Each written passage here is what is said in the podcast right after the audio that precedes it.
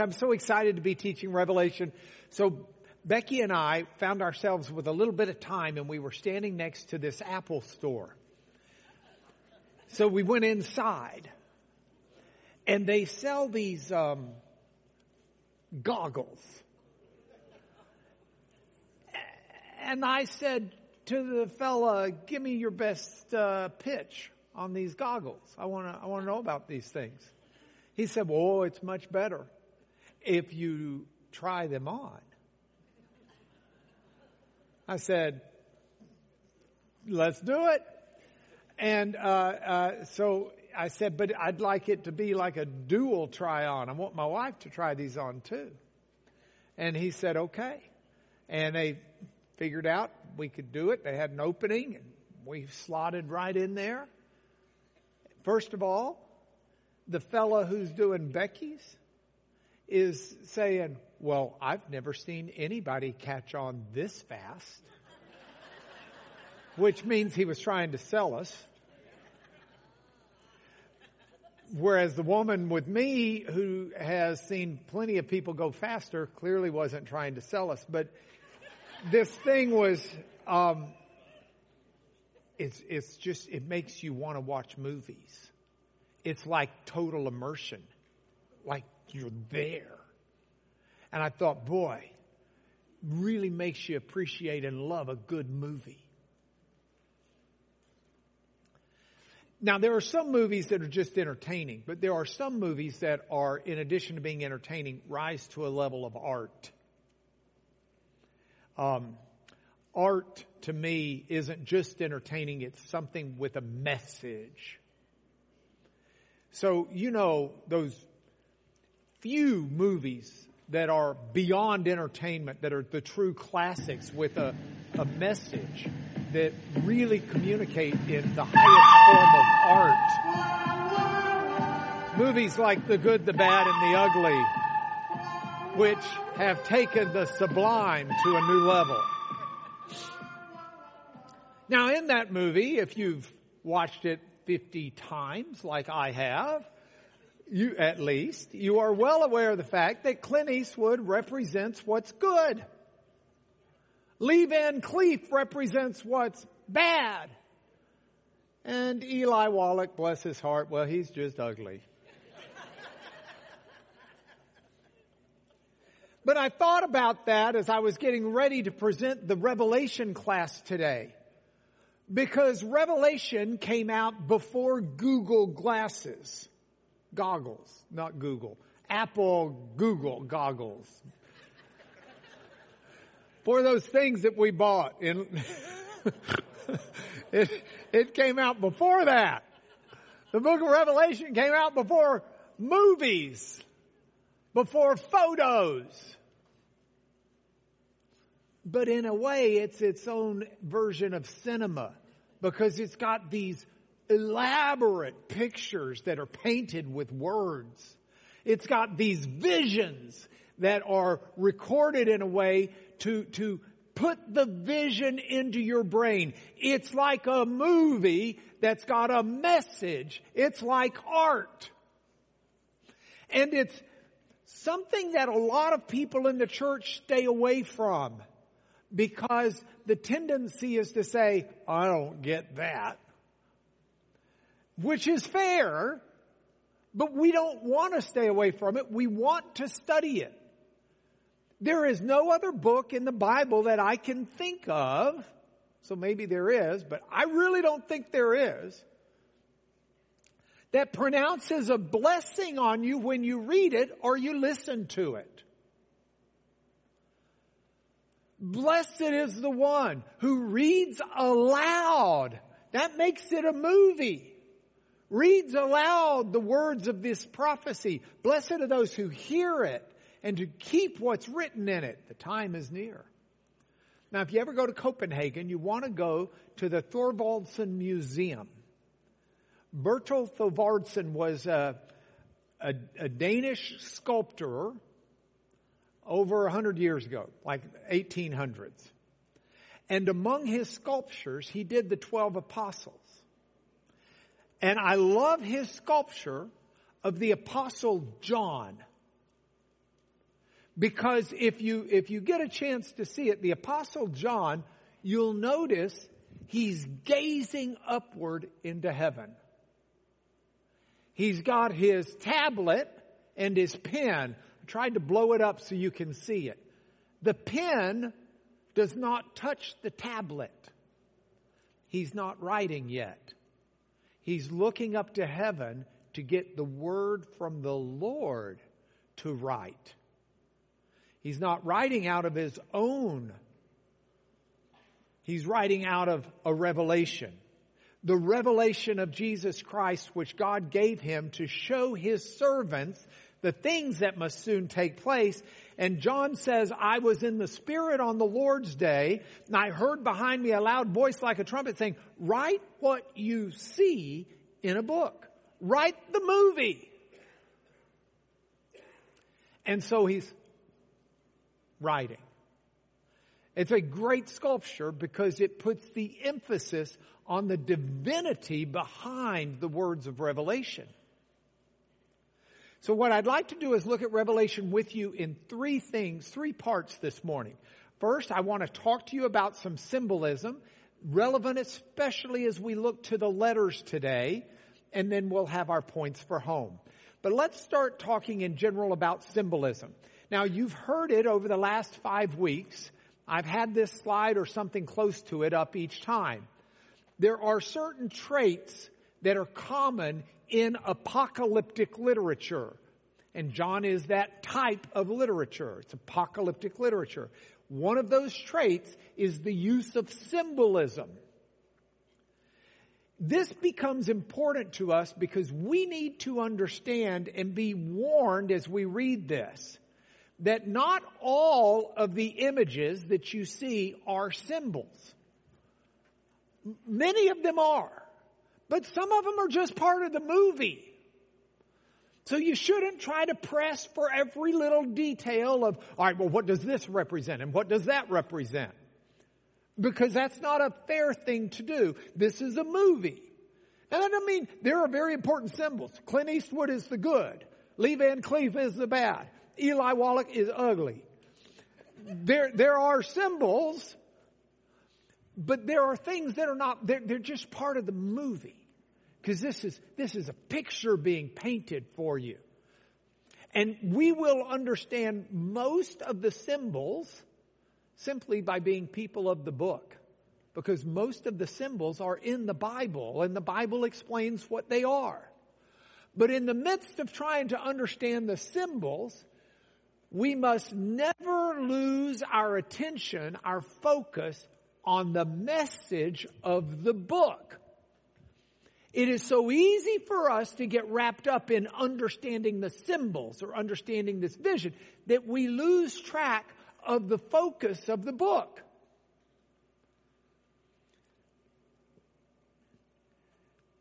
I've heard a sermon one time and I've read in several books people who tend to take symbolism too far and lose focus on a message.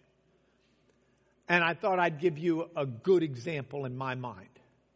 And that is from a parable. Many of us know the parable of the Good Samaritan. Fellow, fellow goes up, it's in Luke 10. Fellow goes up to Jesus, says, uh, what do I need to do to be saved? He says, well, love the Lord your God with all your heart, soul, and mind, love your neighbor as yourself. Well, you know, I, who's my neighbor? And Jesus says, there was a man who left Jerusalem was going down to Jericho and he was beset upon by robbers and laying in the ditch half dead. A priest comes by and just walks right around him. A Levite comes by and just walks right around him. And then a Samaritan, who everybody held in disgust, a Samaritan comes by. The Samaritan sees him. He binds his wounds with oil and wine and takes him to an inn, gives two shillings to the innkeeper and says, I'll come back and if I owe you more, I'll give you more later. Okay? I've heard the sermon. I've seen the books that interpret this as this elaborate symbolism. I will suggest to you it's wrong, so I put it up here as nope. Here's the way it goes. The man is Adam. And Adam leaves from Jerusalem, which is the heavenly city, or perhaps heavenly thoughts, or perhaps even the Garden of Eden. And he goes down to Jericho, which represents the earthly passions. He's beset upon by robbers, which are Satan and his minions. And the priest comes by and the priest represents the law, but the law can do nothing for this half-dead man who has uh, lost his uh, health and safety by leaving the divine city and being beset upon by Satan. And then the Levite comes by and that represents the sacrifices of the Old Testament, but they'll do no good either. They can't touch the man. So the Good Samaritan comes by and that's Jesus. And the oil with which Jesus ministers is the Holy Spirit and the wine is the blood of the passion of Christ. And then Christ puts the man on his mule, which represents the righteousness that Jesus has, and takes him to the inn, which represents the church. There he pays two shillings that's the word and the sacraments that have been given to the church, and he promises to return. Well, I'm sorry. That's not what the Good Samaritan's about. Now, don't get me wrong. Jesus does save us the way priests and sacrifices can't. And we do get beset upon by Satan and his minions. I mean, the, the narrative is not an unbiblical narrative. It's just not the point of the Good Samaritan. The point of the Good Samaritan is pretty simple. Point of the Good Samaritan is, who's my neighbor? Answer, whoever you meet that needs you. Have a good day. so not all the symbols, or images or symbols and we mess never getting so wrapped up in symbols that we lose focus of the message. See, Revelation was written to be read and heard by the church that it was sent to, or the churches that it was sent to, as well as by us.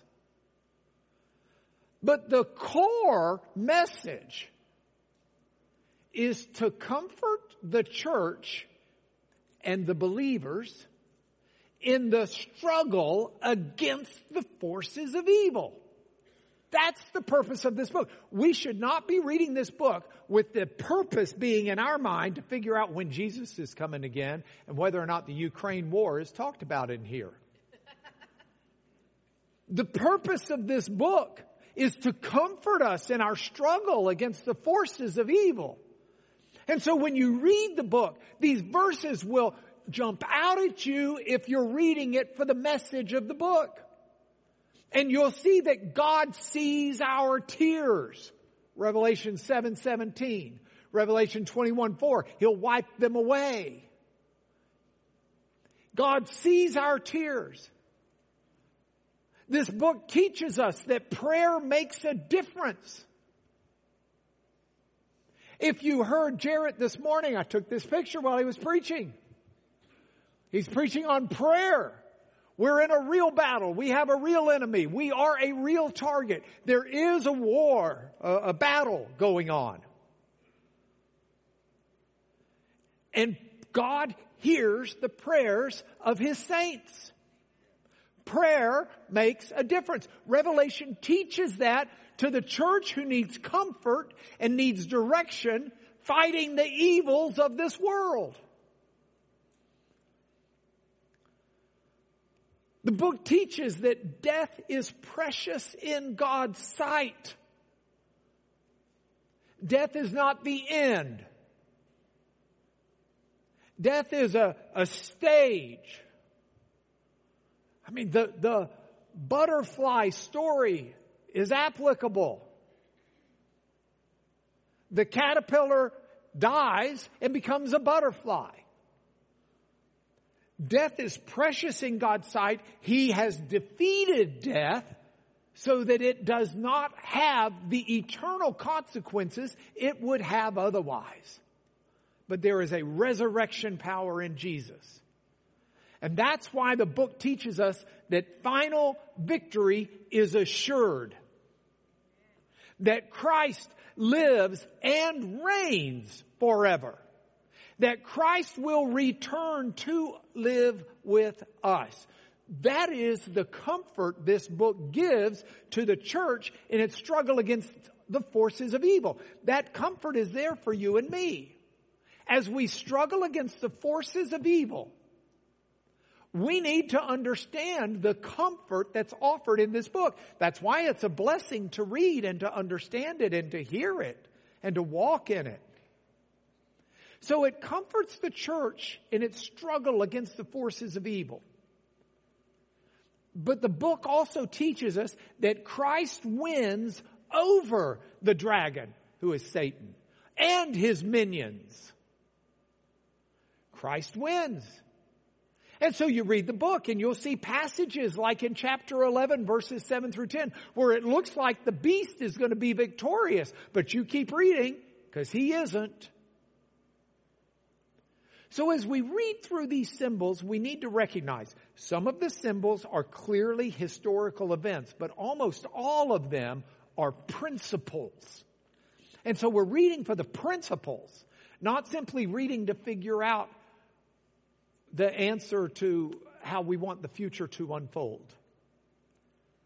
People who, I, I, I, I, will do this frequently. I've done it before with the mark of the beast, but I've gone through and tried to look at people historically in just the last 200 years of literature and scholarship who've written on this. And oh, this is the passage that clearly is talking about Napoleon.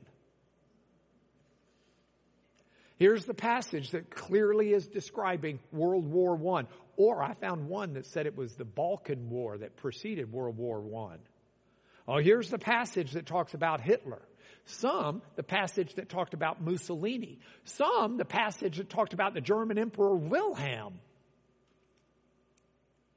We don't need to be looking at the symbolism in that light. We need to be trying to understand the principles that are here because those principles will drive our appreciation and edification of the letters and, the, and of the revelation. So let's get to the letters. The letters start in chapter 2, but remember, John didn't put chapter 1, chapter 2. That's an addition over a thousand years later. Chapter 1 flows into chapter 2. They're a unity. So chapter 1, I, John, your brother and partner in the tribulation and the kingdom and the patient endurance that are in Jesus was on the island called Patmos on account of the Word of God and the testimony of Jesus. Church history records during the reign of Emperor Domitian, he was, uh, uh, John was placed on Patmos uh, uh, because he, he, of his faith. I was in the Spirit on the Lord's day and I heard behind me a loud voice like a trumpet saying, write what you see in a book and send it to the seven churches. To Ephesus, to Smyrna, to Pergamum, to Thyatira, to Sardis, to Philadelphia, and to Laodicea. Now, those are real churches. He's on the island of Patmos, 30 miles offshore of Turkey, but those are real churches and they actually follow the road if you're walking the road around. They're listed geographically in the order in which you would go to them. But the fact that it's seven is also something we should not be ignoring. So John turns to see the voice speaking to him. And when he turns, he sees seven golden lampstands. And in the midst, in other words, encircled around him is one like a son of man. We've talked before. The temple had one lampstand. This is seven. And Jesus is in the middle of them. And so the seven golden lampstands with Jesus in the middle is a notable picture in the movie that you don't want to lose. Among these traits, we have the peculiar use of numbers. We know, for example, the number three is a heavenly number, four is an earthly number. You add them together, get seven, a complete number. Multiply them, get 12, a complete number. In the right hand, Jesus holds the seven stars. From his mouth comes a, a, a two-edged sword. It's not the number two. It's just a kind of sword. His face was like the sun shining in full strength. Now, the seven stars and the two-edged sword, pretty scary picture.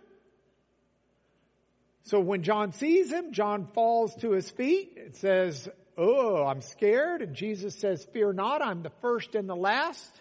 I'm the living one. I died. Behold, I'm alive forevermore. And I have the keys of death and Hades. So write these things that you've seen that are those, those that are and those that are to take place after this. Then Jesus gives an explanation of the stars and the lampstands. Jesus says the following. As for the mystery, mysterion is, is the, the Greek word for mystery, but it's, it, it can be used as a symbol. As for the symbolism, as for the symbolism of the mystery of the seven stars you saw in my right hand and the seven golden lampstands, the stars are the angels of the seven churches. Angels. Um, the stars are the seven uh, uh, angels, angeloi. Um, an angel could be the angels that we think of as angels, the angelic beings. It's also the common word for a messenger. So a lot of um, commentators consider this a, a statement about the, the pastors, the preachers, the ministers of the gospel in each church. But uh, I can see arguments both ways. I don't get hung up on it. The seven stars are the angels of the seven churches.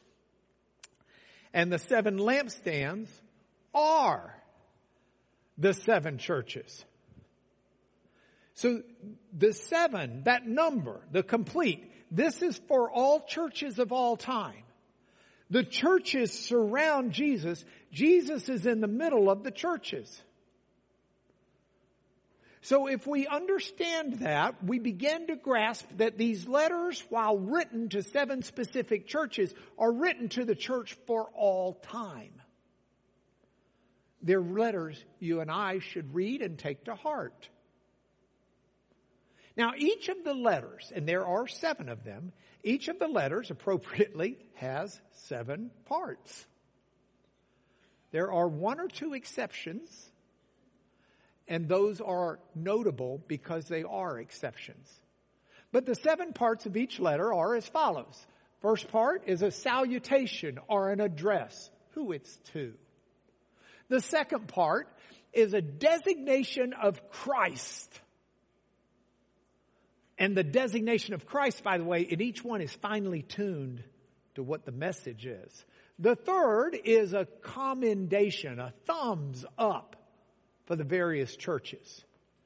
And that's followed by a condemnation, a thumbs down. The fifth part is a warning or a threat. The sixth part is an exhortation. Come on now, you can do it. And then it ends with a promise. So that's the basic form of each of these letters. And we'll start with the first letter to the church at Ephesus. And we begin with the salutation or address. To the angel of the church of Ephesus, right. And again, some of the compelling argument for believing that angel is to be translated as the messenger, it would be the person who's doing the reading perhaps to the church of this letter. It would be the one who is ministering to the church, the, the, the pastors over the churches or the bishops. To the angel of the church in Ephesus, write. Now, Ephesus, as we discussed, is up here. Ephesus is a town where the church was started in the early 50s by Paul. And, and it's, if you ever get to go to the ruins, the ruins are spectacular. They're my favorite ruins in the, in the ancient world, biblical world. Um, uh, just amazing what you can see. Uh, here's one of the two amphitheaters that are still there. Uh, uh, this is one of the roads. You can you can see ruts that have been built into the roads from the chariots that, that have gone up and down over the, the eons and ages. This is a library that was built uh, uh, somewhere closer to the time of John than the time of Paul. It would not have been there at the time of Paul, but that's the facade, the, the outside of that library.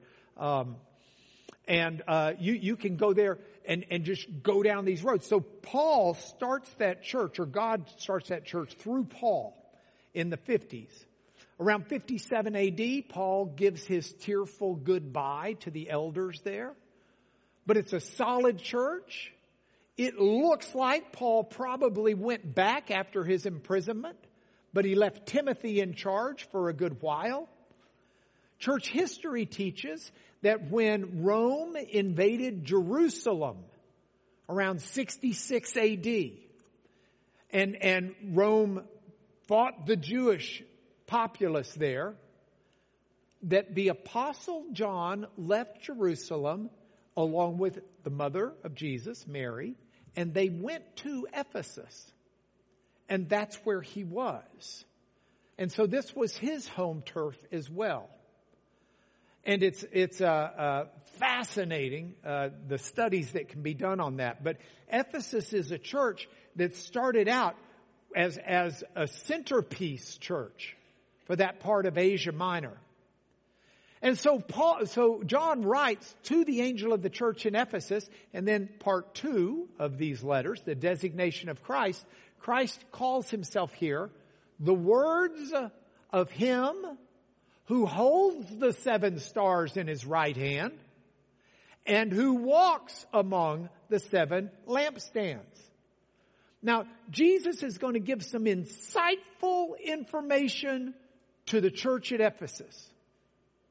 And rightfully so because he reminds them in this part of the letter, he's standing and walking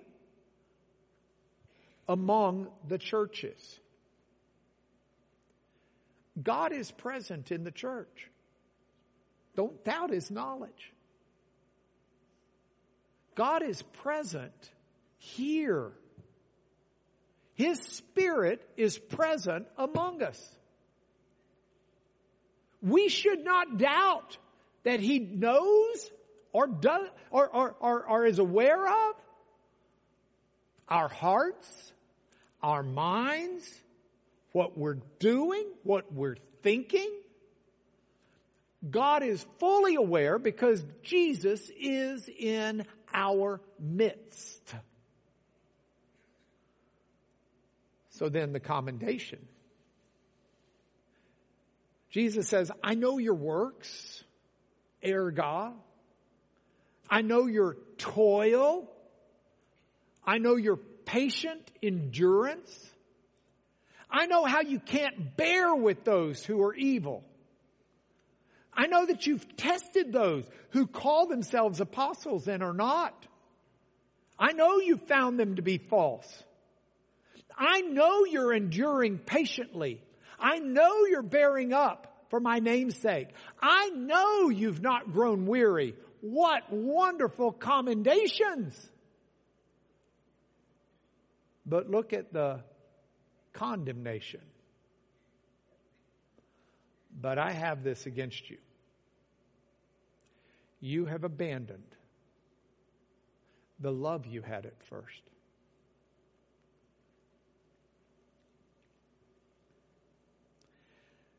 My brain works a little bit like um, a file cabinet. Those of you who are old enough remember what those were. Those of you who are this generation, uh, it's kind of like an internal Google. So my brain works like those file cabinets. And so I see this passage and I can remember the first time it caught my attention. I was taking a, um, I was hearing a sermon on Revelation. Can't give the exact age. It was at the Broadway Church in Lubbock, Charles I think Terry Cartwright was teaching it. He's probably still alive. Terry. I don't mean to say you were teaching it if you weren't. But whoever was teaching it said, What do you think the first love was?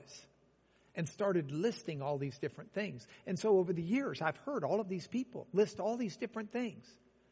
Some think the first love was missions. They had a missionary heart. They were out there taking the gospel to the world and they'd quit.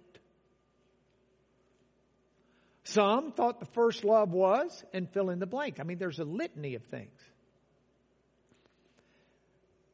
I, I have another suggestion. I have this against you. You have abandoned the love,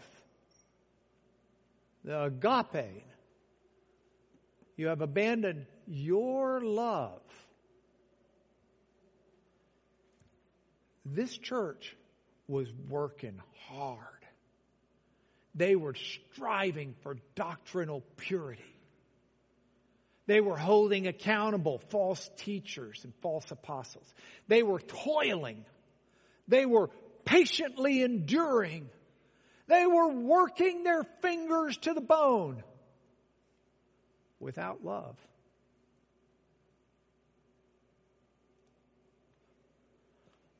What does Paul say in 1 Corinthians 13?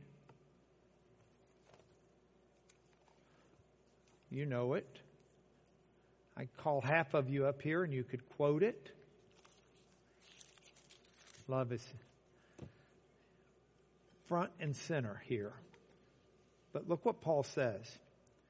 If I speak in the tongues of men and of angels, but don't have love, I'm a noisy gong. I'm a clanging cymbal. I can speak like an angel, but without love, I'm a noisemaker. If I have prophetic powers, if I understand all the mysteries and all the knowledge and I have all the faith, I can move mountains, but I don't have love, I'm nothing. If I give away everything I have, deliver my body up to be burned, but don't have love, I gain nothing. Look at what Paul says in 1 Thessalonians chapter 1. It's in the introductory part of that letter. 1 Thessalonians chapter 1 verse 3. Paul says this. Start with verse 2. We give thanks to God always for all of you, constantly mentioning you in our prayers, remembering before our God and Father your work of faith and labor of love. Labor that proceeds from love. Jesus said in John 14, 23, famous passage,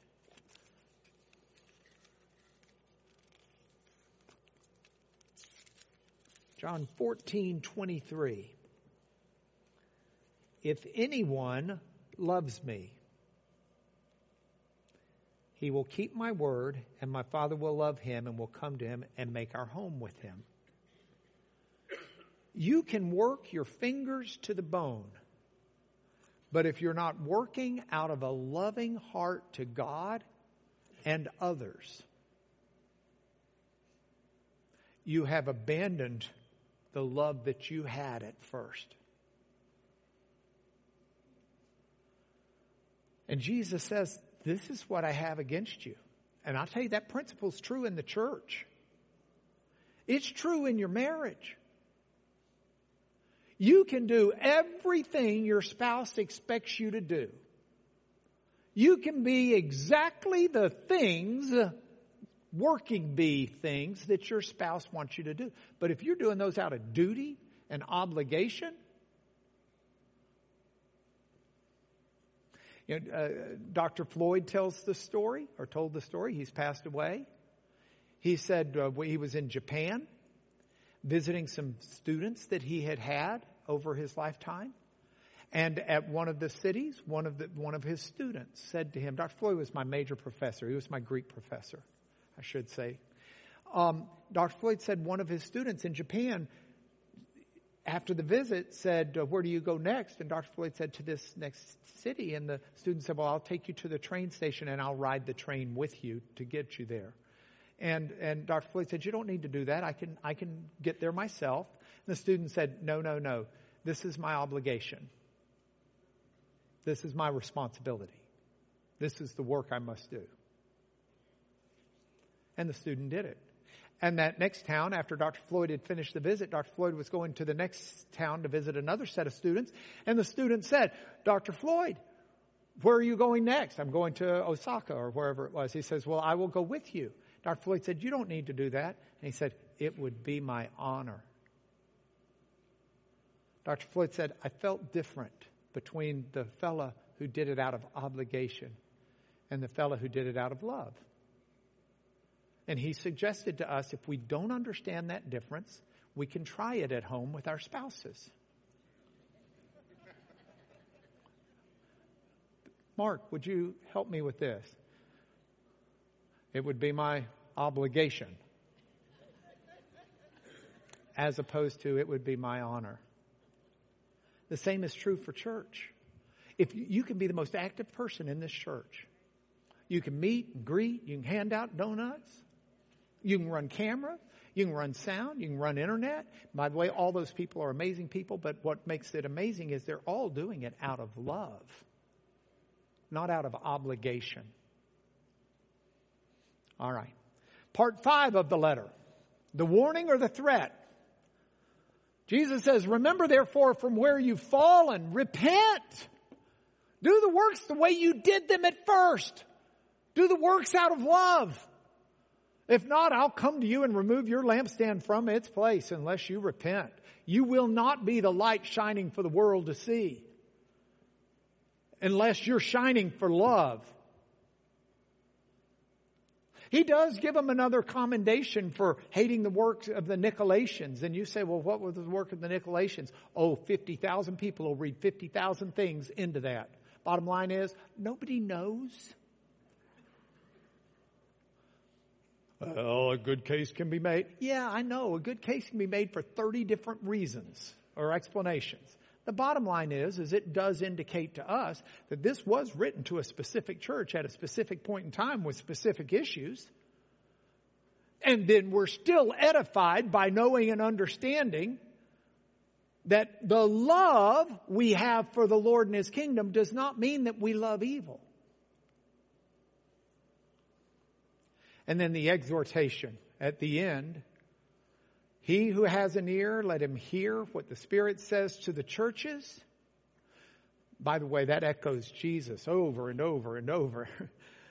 to the one who conquers, I will grant to eat of the tree of life which is in the paradise of God. An image that comes out of Genesis 2 and is common throughout the Bible and will be rejoined at the end of Revelation when the New Jerusalem comes. So that's the seven parts, the promise being that seventh part, sorry, uh, the one who conquers. And each letter has that. Now we've done one letter. Let's do the other, second letter for today. And this is the letter to Smyrna. And so it begins with a salutation or an address to the angel of the church in Smyrna. Right. Part two. Now, Smyrna was built up onto a hill, and it was supposedly one of the most beautiful cities in antiquity. But what's most powerful to me is who the bishop of Smyrna was. Carol Wilson's here. Carol Wilson's told me she's going to read about Polycarp. I would urge you to read, you can read one of Polycarp's letters. We've still got that today but there is an eyewitness to his death, his martyrdom. It's called the Martyrdom of Polycarp. I'd urge you to read it. Polycarp, born 69, so if Revelation's written in 95, he was what, 25, 26? Lives to be an old fella, 87 or something. Just keep that in mind. We'll come back to it. Part two the designation of Christ. Christ calls himself here, says the words of the first and the last, who died and came to life.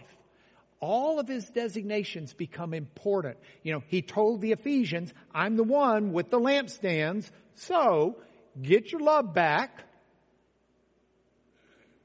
or I'll move your lampstand. Here we see he's the one who died and came to life. That gives us a foreshadowing of what this letter is going to say. And so in verse 9 we get the commendation. He says, I know your tribulation. Thlipsis. I know your poverty. They were poor in the world's world, but they're rich spiritually.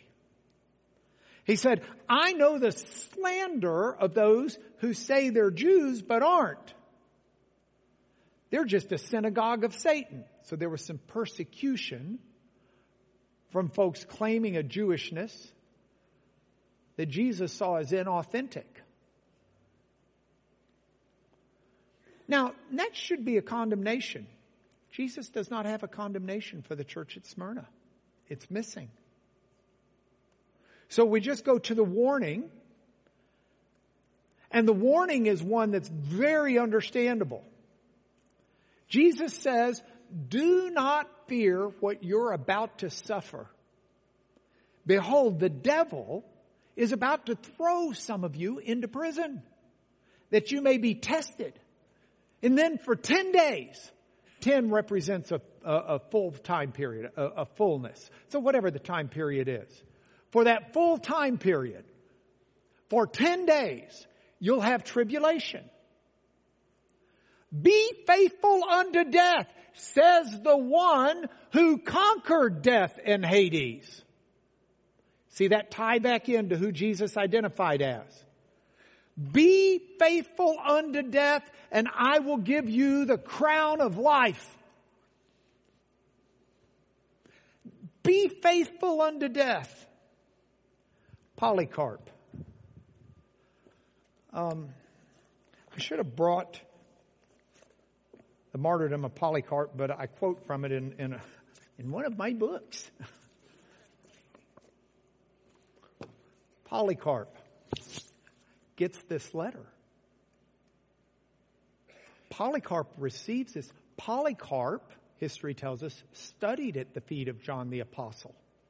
He knew John the Apostle personally. Polycarp is the bishop of the church at Smyrna later in life. He's got this letter saying, be faithful unto death.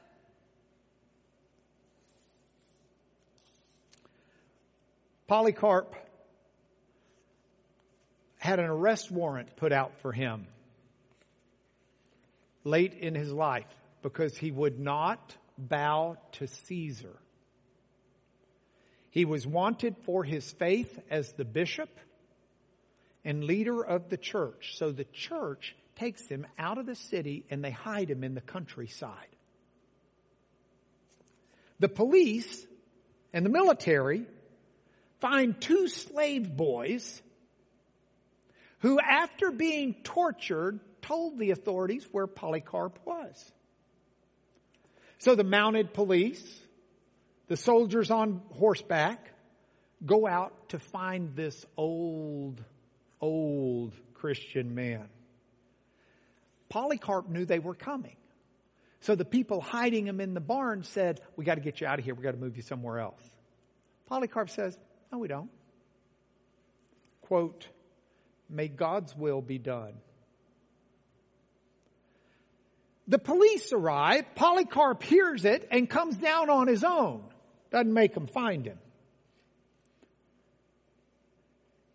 The cops that show up to arrest him, the cops not meant as a pejorative. Uh, I honor our people who serve in the police force, and I just realized as I said that that some people take that offensively. I don't mean it that way at all. Um, uh, so excuse me for that. The the officers that came to arrest him were stunned, first of all, at how old he was. It's kind of like, wait, we brought all our weapons and all, and we brought the SWAT team for this guy? but they were also amazed at his composure. Because the first thing Polycarp does is he says, hey, these guys have missed their dinner because they're looking for me. Can y'all get them some food so they can eat? And then he looks at the soldiers and says, And while you're eating, would you give me one hour to pray? And they said, Okay, not realizing he was going to stand there while they ate at the dinner table and pray out loud. And he went for two hours, not one. I was thinking about saying this when Jarrett was preaching this morning on the power of prayer in this evil fight we have. So he stands there for two hours praying out loud for every person he could remember that he'd ever come into contact with. His captors regretted coming after, quote, such a godly old man. But they still took him into the city. That was their job.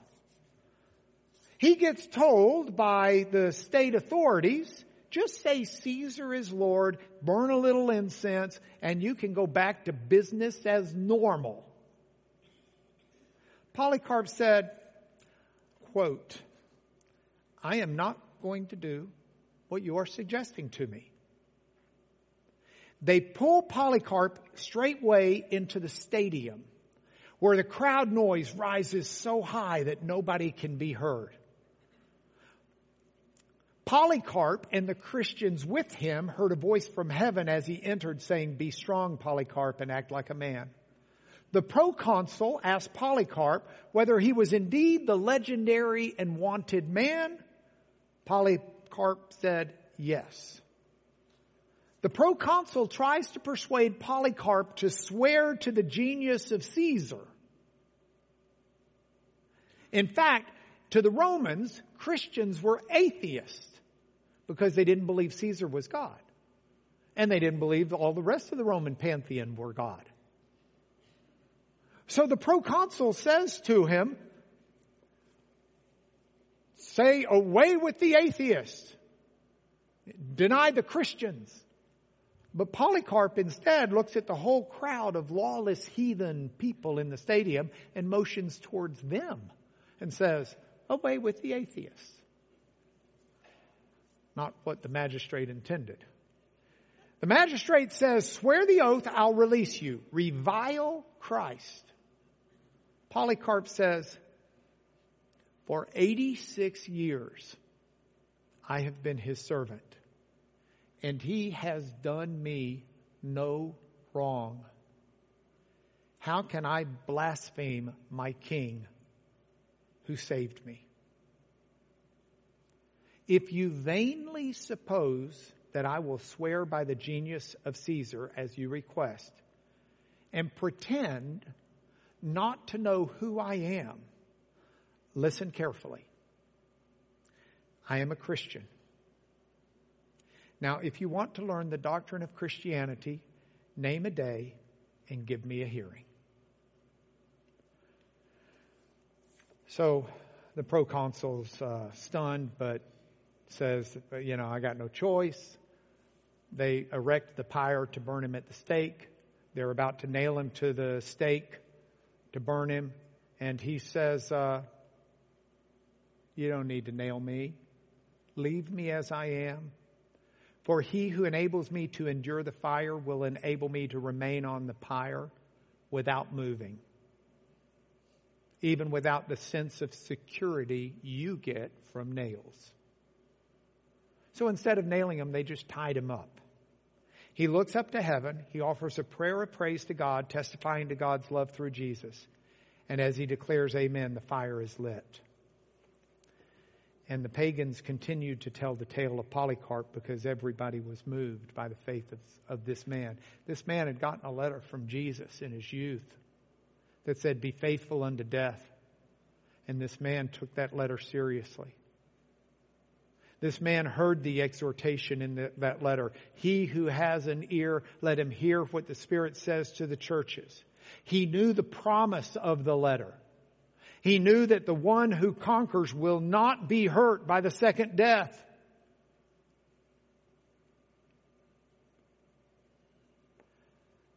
These are powerful letters for us to read.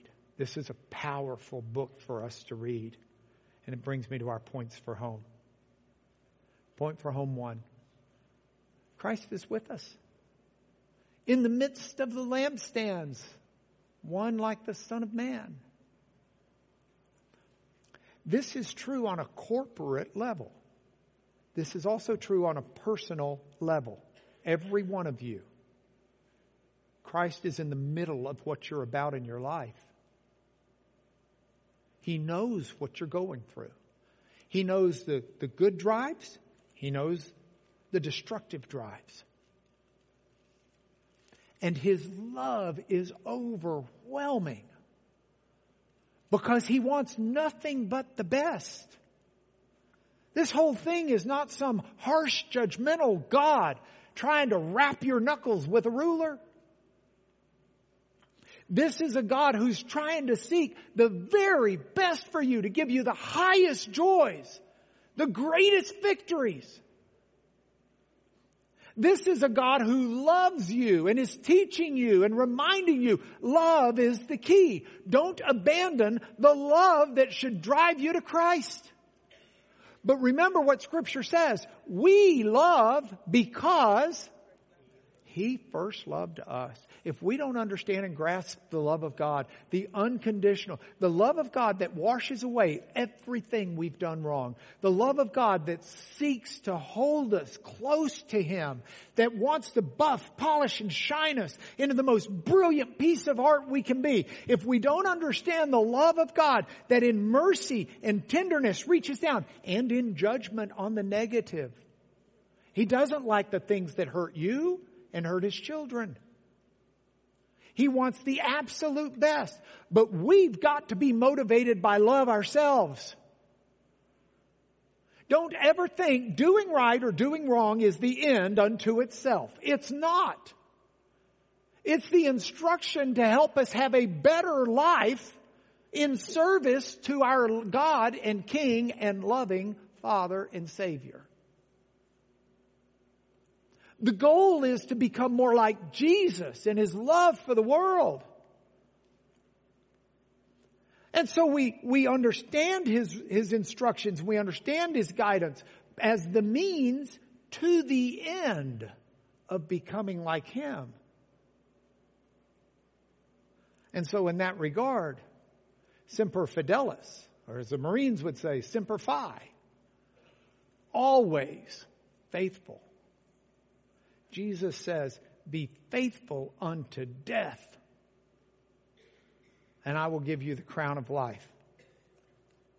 I don't wish the martyrdom of Polycarp on any of you.